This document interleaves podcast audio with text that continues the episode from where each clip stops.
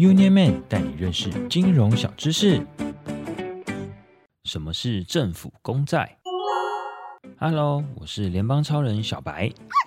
你们知道世界上流传着一句话：借给朋友的钱就像变了心的女友，回不来啦！欠钱还钱绝对是天经地义的事哦。但是你们知道有一种东西，它是债务，却可以帮助到国家吗？嗯，没错，它就是政府公债。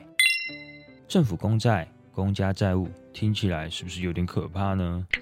但其实使用妥当的话，政府的运转就能更顺畅哦。政府公债是为了筹集施政或建设所需资金而发行的债券，等于就是政府向民众借钱来建设或者是施政用的意思哦。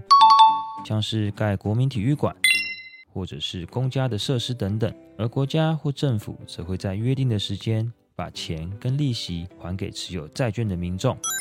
不过，一听到借钱给国家，你们会不会觉得一定会需要很多钱才可以借呢？嗯，其实不是哦。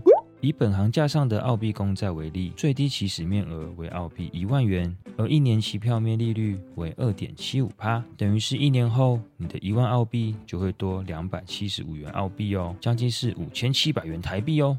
五千七百元，嗯，我要拿来升级我的装备啊！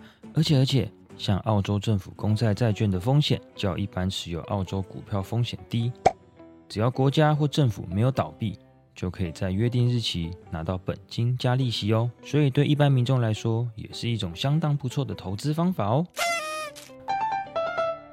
对于政府公债的意思，有更加了解明白了吗？虽然政府公债算是一种蛮不错的投资方法，但大家在投资前还是要多看多注意，去评估风险哦。